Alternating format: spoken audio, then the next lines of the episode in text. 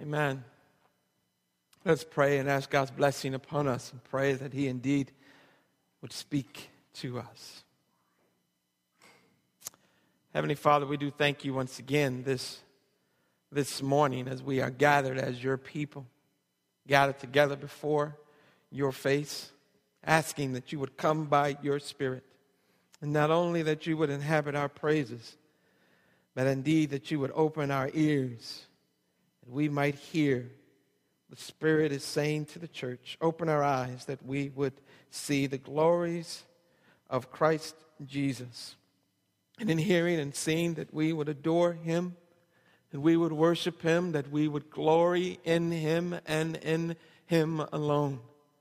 And so we pray this morning that you would speak to us, that your word would be alive that it would convict us where we need convicting, that it would comfort us where we need comforting.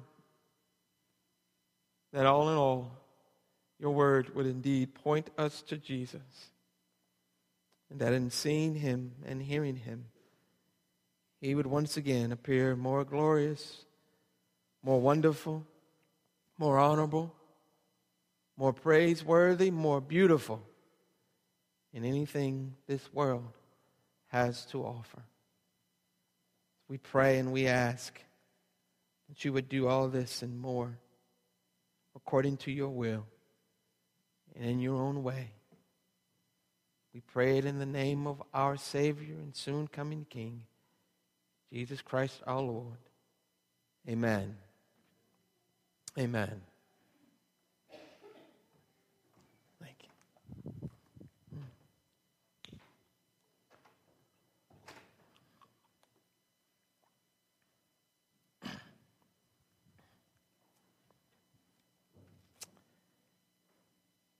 When you read the Bible, there is, particularly in the Gospels, there is something that just jumps out at you. It is, it is unmistakable, it is unavoidable.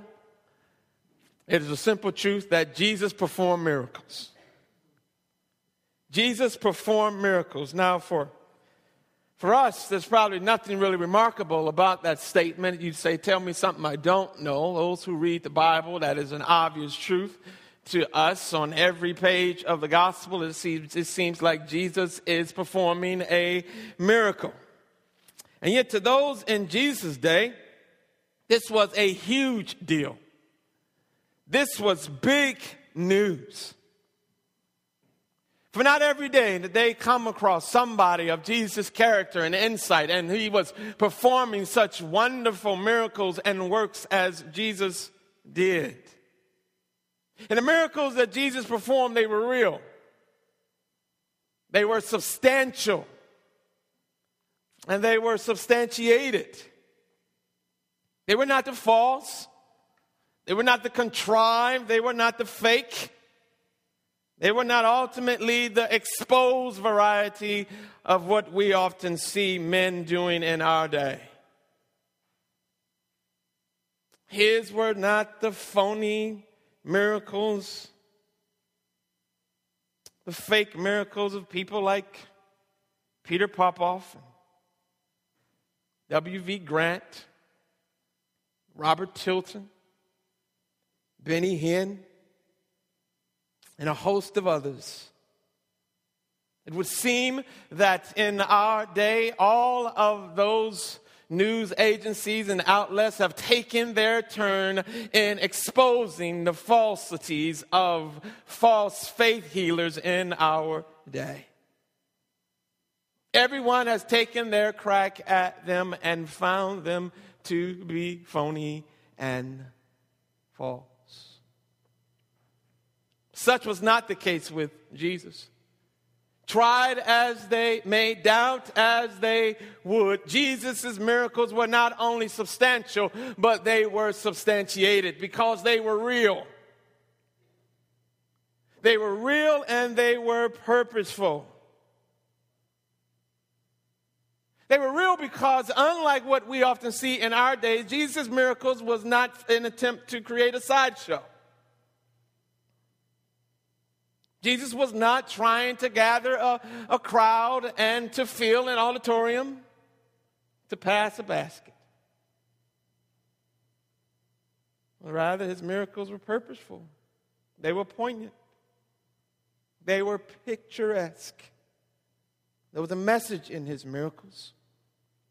There was meaning in his miracles, and these meaning and the messages that his miracles did drew people beyond the miracles themselves and pointed to the greatest story and the glory that is God. The miracles had purpose. The miracles that Jesus performed had, had several purposes, in fact. One of them is easy to see, and that was the fact that the miracles were for mercy to those in misery. And you see this all the time that one of the purposes of Jesus in performing a miracle was just to relieve those who were in misery. Because his heart and his ministry was full of mercy, that he came in the mercy and the grace of God. And every healing, every deliverance, every inexplicable supernatural act of Jesus was for the purpose of God's grace and mercy being demonstrated and displayed in the life of those who were in some sort of misery. Whether it was change, or changing the water into wine, whether it was the calming of the sea, whether it was the raising of people from the dead. Each time Jesus performed a miracle, it demonstrated the mercy of God in the time of great need. That was not only the, that was not the only purpose of Jesus performing miracles. I think the greater purpose is that it was a manifestation of the kingdom. The primary purpose of the miracles went beyond those in, in need and was for the demonstration and revelation of the kingdom of God upon the earth.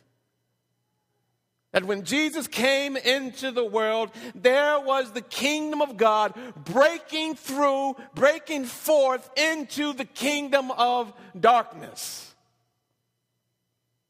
And the performing of miracles again just a manifestation of the greatness and the power of the kingdom of God to overcome the kingdom of darkness. You know, the promise of God from the very beginning was this. The promise of God was that He was going to send a Messiah, and this Messiah would be the one who would usher in the kingdom of God with power and grace and truth.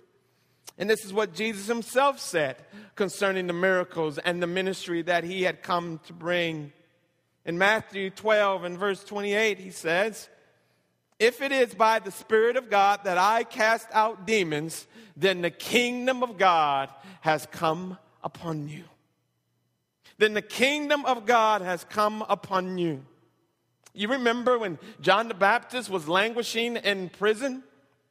John the Baptist had been sent to prison, and, and this time, this was the final time that he was going to be under the, the boot, as it were, of the authorities, because this time his head was going to be required of him. And John the Baptist is languishing in there in prison, and he knows, he understands the moment, he knows the, the pending doom that is coming upon him. But he also knows that he was to be the forerunner. He was to be the one who was going to proclaim that the Messiah was coming and that Messiah was going to usher in the kingdom of God, overthrow all of the kingdoms, bring righteousness to rule upon the earth, and everyone will live happily ever after. John's in prison. His head is about to be on the chopping block. Doesn't sound like a happily ever after ending to John. Something must be wrong. Is Jesus really who John thought he was? So John sends his disciples to go and ask Jesus, Are you the one? Or should we be looking for another? because I'm on death row. And Jesus tells John's disciples, Jesus says in Luke chapter 7, You go and tell John what you have seen and heard. The blind receive their sight, the lame walk, lepers are cleansed, and the deaf hear, the dead are raised, and the poor have the good news preached to them. In other words, John, the kingdom of God is at hand. Fear not, John, you will lose your head. Yes. But the kingdom of God goes forth. Be comforted. The king is here. King is here. The miracle before us this morning is no different. The miracle of, of healing of the deaf man is interestingly not recorded in any of the other gospels. It is unique to Mark. And that is an interesting fact, I, I think, because I think it keeps in, in, in tune with Mark's theme, and that is this quick pace and understanding of Jesus' ministry is happening at a rapid speed. And it seems like this miracle Jesus quickly does. He quickly turns aside, grabs the man, takes him off by himself, and he heals this man of his deafness. Wasn't recorded in the other Gospels, and therefore we might be tempted to think it is a minor miracle. And yet, though it seems minor in terms of Jesus' pantheon of miracles, it is mighty in the illustration of the kingdom of God for us this morning. It is mighty in illustrating the kingdom of God for us this morning. But not only do the miracles show for us the purpose of God's kingdom, the miracle in particular, this one, picture for us the nature of God's kingdom. This pictures the nature of God's kingdom. Miracles not only have the purpose of pointing us to the kingdom of God, but they also paint for us a picture of our entrance into the kingdom of God. The miracles are illustrative, beloved. Jesus is not just going around nilly nilly performing, willy nilly performing miracles, but what he is doing, he is showing the purpose, but not just the purpose, he is painting pictures. Pictures for our understanding, pictures for those around him, pictures for all to see. This is how you come into the kingdom of God.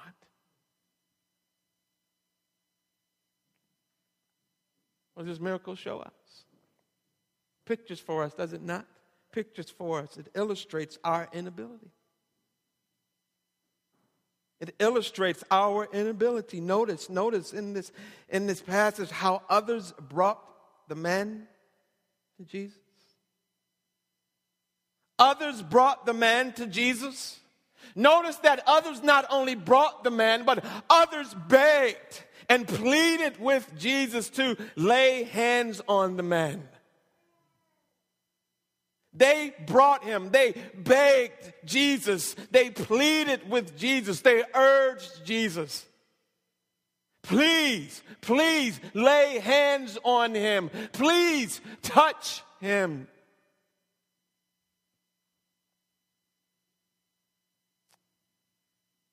Like the blind, like the demon possessed, like the lame, like the poor, like the thirsty, like the dead. The deaf man illustrates for us all how weak and disabled we all are and stand in the need of God's mercy and grace if we're going to enter into the kingdom of God. For we are all like the deaf man. All are ravaged by sin. See, see this morning in the deaf man, see your own spiritual condition prior to coming to faith in Christ. Were we not, were we all not only dead, but we were all deaf. Deaf. Deaf to the call of Christ, deaf to the word of God. You remember the first time you ever put on a Walkman and headphones? Some of you may not even know what a Walkman is. I remember the first time, or maybe you put on noise canceling headphones. I remember the first time I put on a Walkman. My older brother came home. He had this thing. I don't know what it was. It was a small little cassette player. You remember what those were? A small little cassette player, and he had these headphones in it. And I took it from him, and I put these headphones on, and I pushed play. I had never heard anything like that in all my life. The sound was so clear. I turned it up as high as it could go, and immediately I was transported into a whole different world. Nothing else around me even mattered. I heard nothing. I cared about nothing. That was the clearest, most profound sound I had ever heard in all of my life.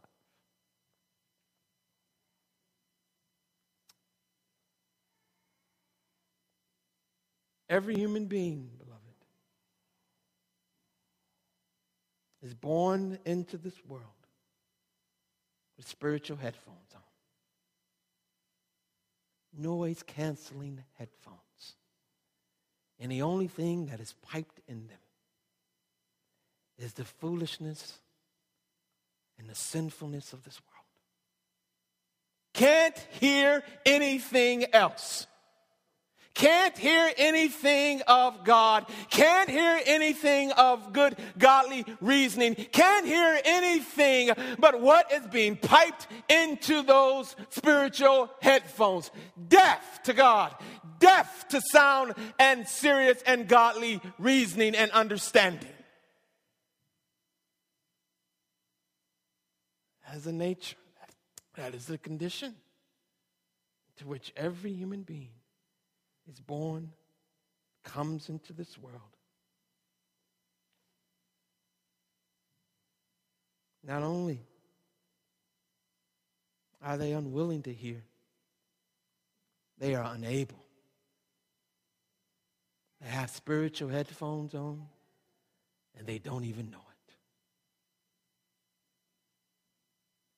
Not only are they unwilling to hear, the deaf man was unable to hear.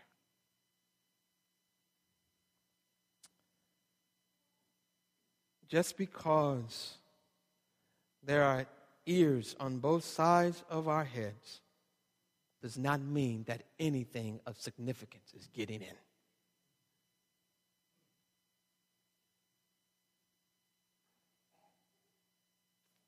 This is why the Bible says that Jesus spoke in parables, is it not? You remember that in chapter 4 and verse 12? He said, Seeing they don't see, hearing they don't hear. It is not that you're not hearing anything. When you put the headphones on, you're hearing a lot, and it sounds good. There's nothing but death to your soul. It sounds good, but it's the way of death, it's the way of destruction. Seeing, they don't see, and hearing, they don't hear. And those who can't hear spiritual truth can't speak spiritual truth either, beloved. If you don't hear right, you won't speak right. They tell us that when babies are, are born and babies begin to grow, if there is some type of speech impediment, if there is some slowness in learning to talk, one of the first things that the physicians will do is to check for the hearing. Because if you can't hear right, you won't speak right. And those who can't hear spiritual truth, can't speak spiritual truth, you won't speak rightly of Christ until you hear Christ rightly.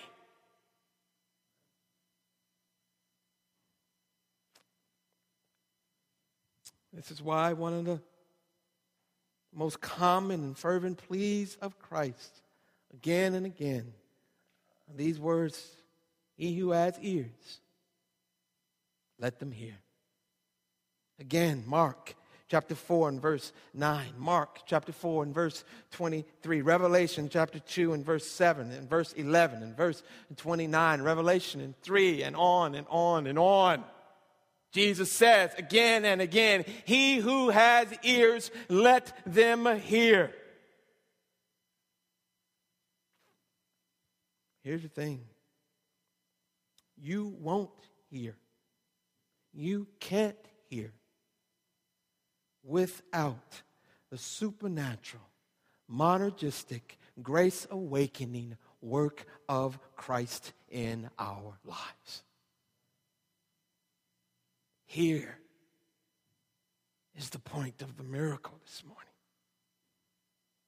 For the miracle not only demonstrates our inability, but the miracle demonstrates God's grace in our lives to those who were once deaf and now they hear. If anyone, if anyone is going to hear, there must be the intervention of God's grace. The kingdom must come to us first if we are going to enter into it.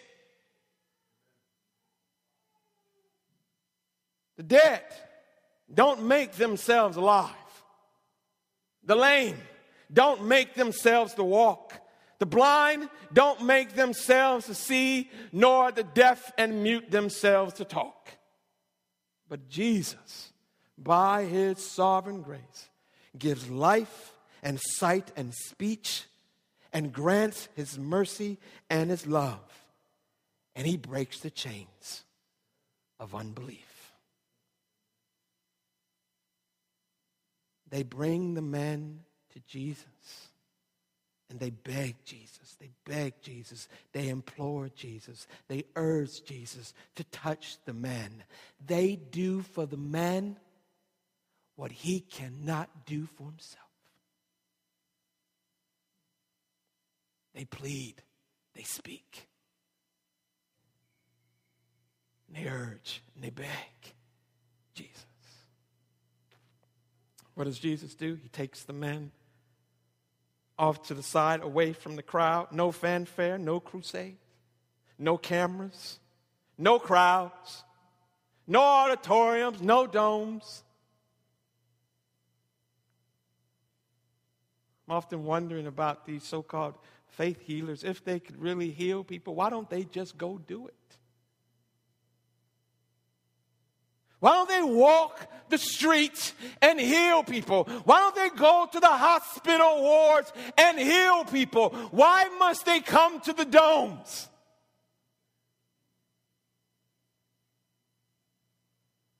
Why must there be fanfare? Why must there be cameras? Why must there be lights? Jesus takes the man away from the crowd, away from the fanfare, off privately, and begins to minister to him. Now, what Jesus does is something that seems strange at first, doesn't it? But then we'll see it's full of grace and mercy. He puts his fingers in the man's ears. Then he spits. then he touches the man's tongue. Sounds strange, doesn't it, to be putting your fingers in another person's ears? Sounds strange to be spitting and then touching another person's tongue? Jesus doesn't have to do this, beloved. He doesn't have to put his hands in the man's ear. He may have to spit, but he doesn't have to touch the man's tongue. He just healed the Syrophoenician's daughter with a word.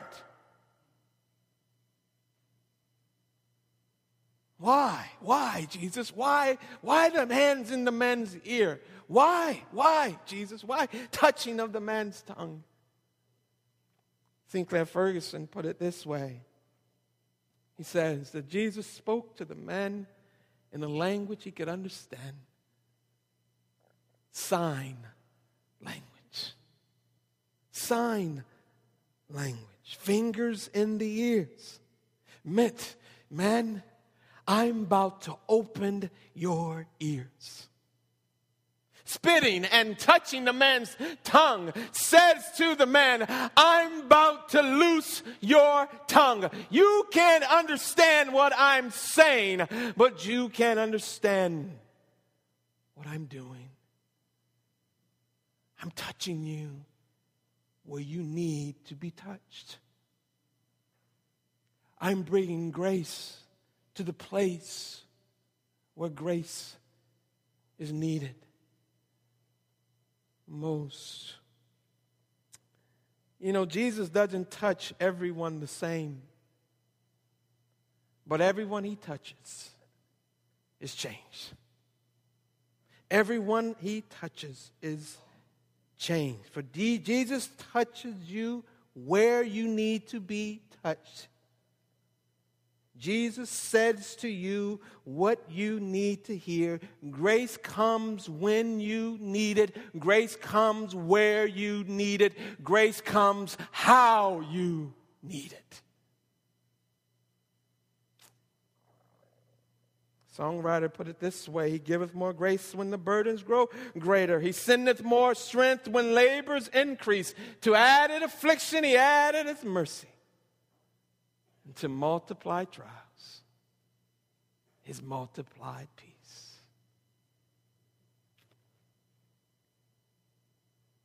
So Jesus put his fingers in the man's ears, looked up to heaven, touched the man's tongue. And notice what the Bible says.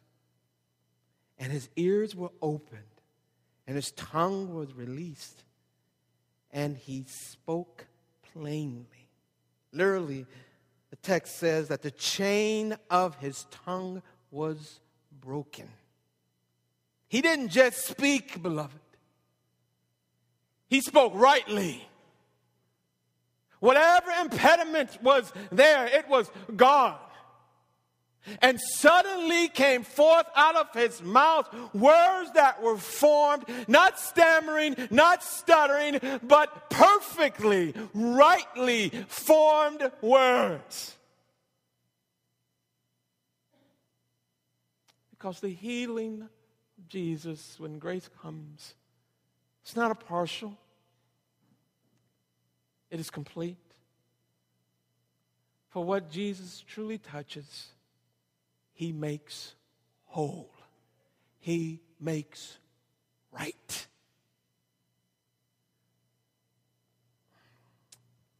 Following this miracle, Jesus charged them. He says to them to tell no one. To tell no one. But the more he charged them, the more zealous they were in telling it. See the comparison? Jesus says, Don't tell anyone. And they said, We're going to tell everybody. And Jesus says, No, I'm serious. Don't tell anyone. And they said, No, we're serious. We're going to tell everybody. The more he charged them, the more they determined that they were going to tell it. How can the redeemed not tell it? I like what John MacArthur says in reading this text. He says, "I'm sorry. I'm gonna have to. I'm gonna have to. Uh, I'm gonna have to go with the with the healed man than the others this time." How do the redeemed not tell it? How the redeemed not proclaim it. How do the redeemed not promote and pronounce the glories of the Christ who has redeemed them? Ears have been opened, and now you don't hear the sounds of the world, but you hear the sounds of the glory of the kingdom, and your mouth has been loosed. What will you do but proclaim the glories of the kingdom that now you are hearing ringing in your ears?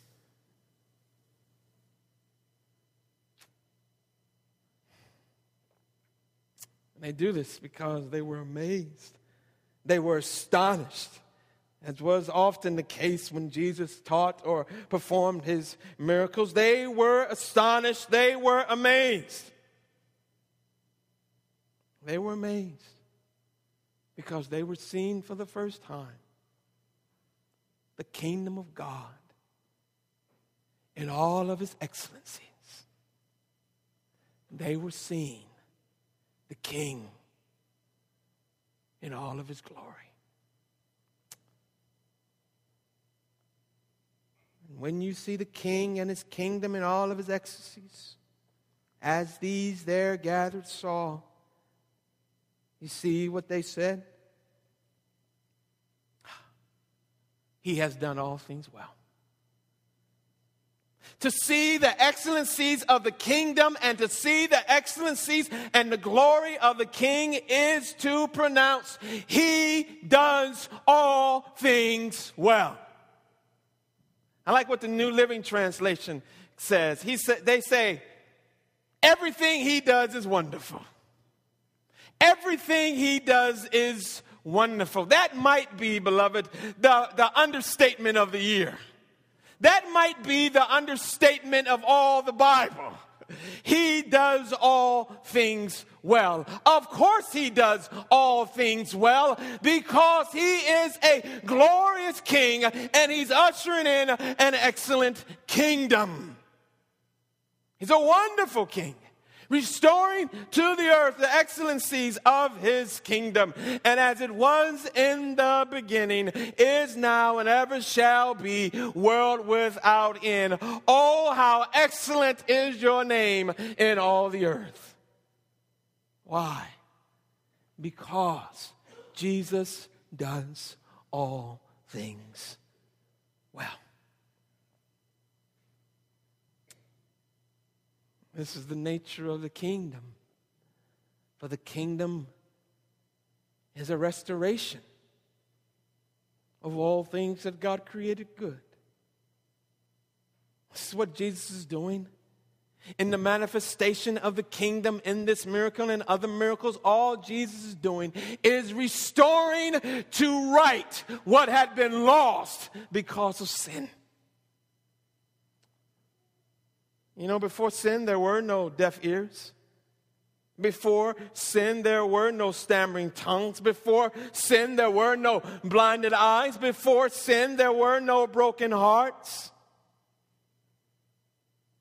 The promise of the kingdom of God, the promise of the revelation of the Messiah coming into the world is the promise of the restoration of all that was once good.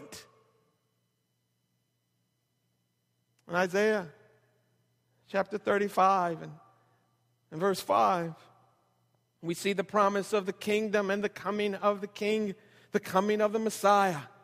And the work of the Messiah would be that the eyes of the blind shall be opened, the ears of the deaf unstopped. Then shall the lame man leap like a deer, and the tongue of the mute sing for joy. What sin destroys, Christ restores. It's a restoration project, beloved. That is the nature of the kingdom. For in the kingdom, the deaf are made to hear. Jesus says in John chapter 10 and verse 27 that his sheep hear his voice and they follow him. But this is what God, this is what Jesus does to all those he brings into the kingdom. He opens their ears. He causes them to hear, and they hear the call of the shepherd, and they follow him. For the first time in that deaf man's life, he hears the voice. And it is the voice of God. That is the nature of the kingdom of God. Not only are the deaf made to hear, but the mute are made to speak. And when they speak, they speak of the excellencies of the kingdom and the king. You remember when John the Baptist was being, was, was, was when Elizabeth was pregnant with John the Baptist? In Luke, in chapter 1. And the angel came to her husband, Zechariah, and told Zechariah that Elizabeth would give birth to John the Baptist, and Zechariah didn't believe it. He doubted the word of God. He doubted the testimony of the angel. And because of his doubt, he was struck with muteness. His tongue was taken away from him, and he could not speak. The Bible says once the baby was born, and Zechariah gave testimony to what the angel had said, and letting everybody know that the angel had said the boy's name would be John, and that is what we shall call him. The Bible says that his tongue was loosened, and the first words out of his mouth was, Blessed be God who has sent salvation, who has ransomed his people. Because once your tongue is loose, once you hear the word of God and your tongue is loose, you give praise to the one who has loosened your tongue. You give praise to the one who has redeemed you. That's what Charles Wesley said. He gave testimony to the fact that he had been redeemed, as he gave testimony to the fact of the one who had redeemed him. He proclaimed, Oh, for a thousand tongues to sing. My great Redeemer's praise, the glories of our God and King, the triumphs of his grace. Hear ye, he, hear him, ye deaf, his praise ye dumb, your loosened tongues implore. Ye blind, behold, your Savior come. And leap, ye lame, for joy. That's what happens when the sovereign, merciful work of Christ comes upon you, changes your life, and ushers you into the kingdom of God. You know, I'm amazed that how well the world speaks of Jesus. You, you see how these people here spoke of Jesus? Don't, don't be confused and don't be don't assume that they're all saved because they're not. They can't doubt the miracles. Like I said, these are substantiated. They know that man was, was, was deaf and now he hears. They know that man was mute and now he speaks. And they say Jesus does all things well. Many in the world would admit that there is something unique and, and even amazing and excellent about Jesus.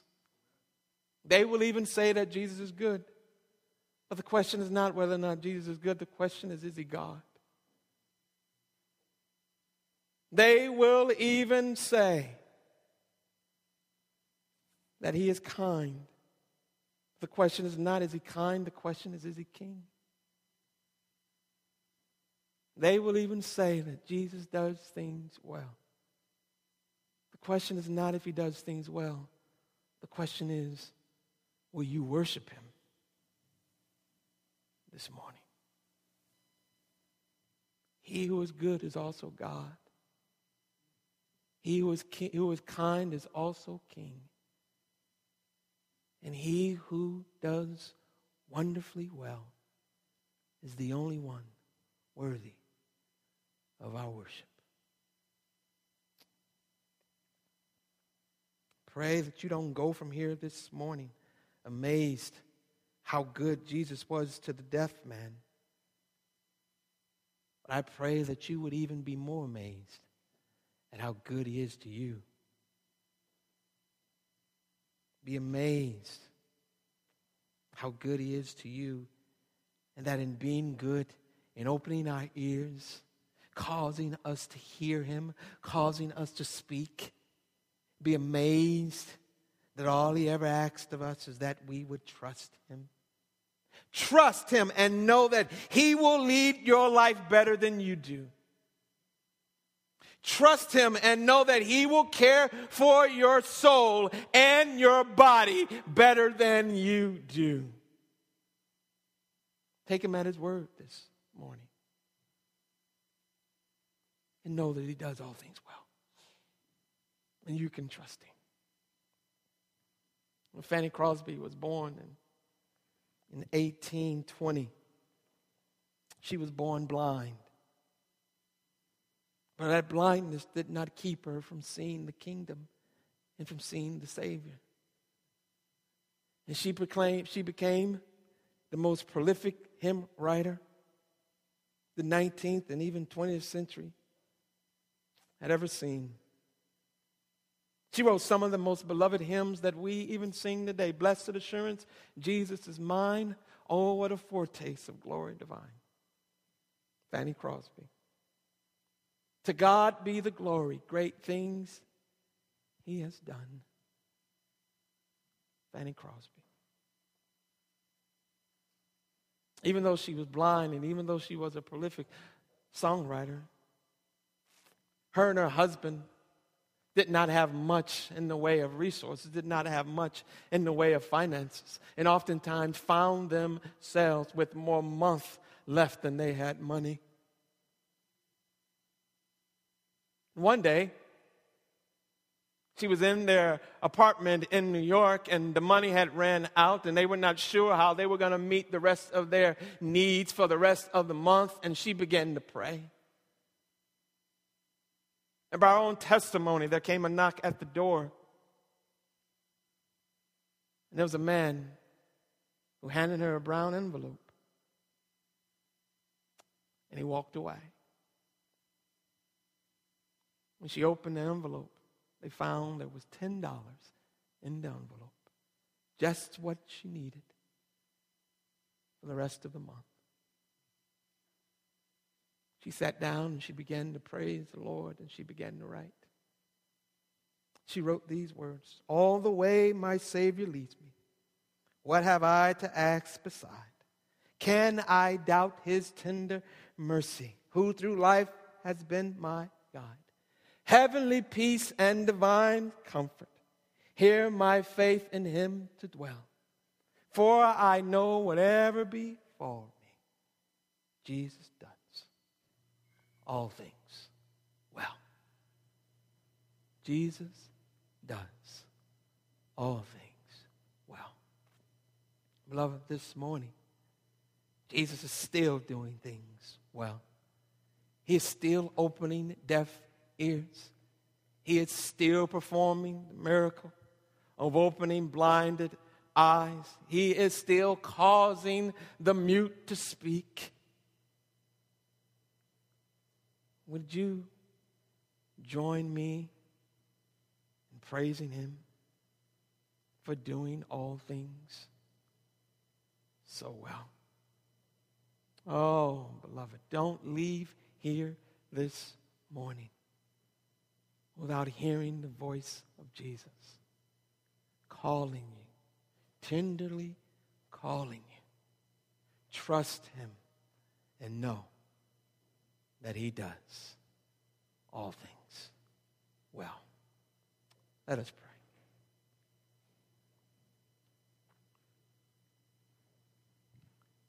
Heavenly Father, I pray this morning that there is no one here, Lord, who hasn't heard your voice, who hasn't heard Spirit calling unto them, Come unto me and be saved.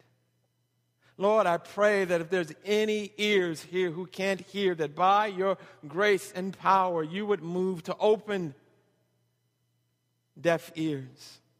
In opening, I pray that you would cause their mouths to sing the praises of the kingdom that you have just ushered them into. Be glorified, Lord. Be magnified in this place. O oh God and our Redeemer. Oh Jesus, I pray, even now,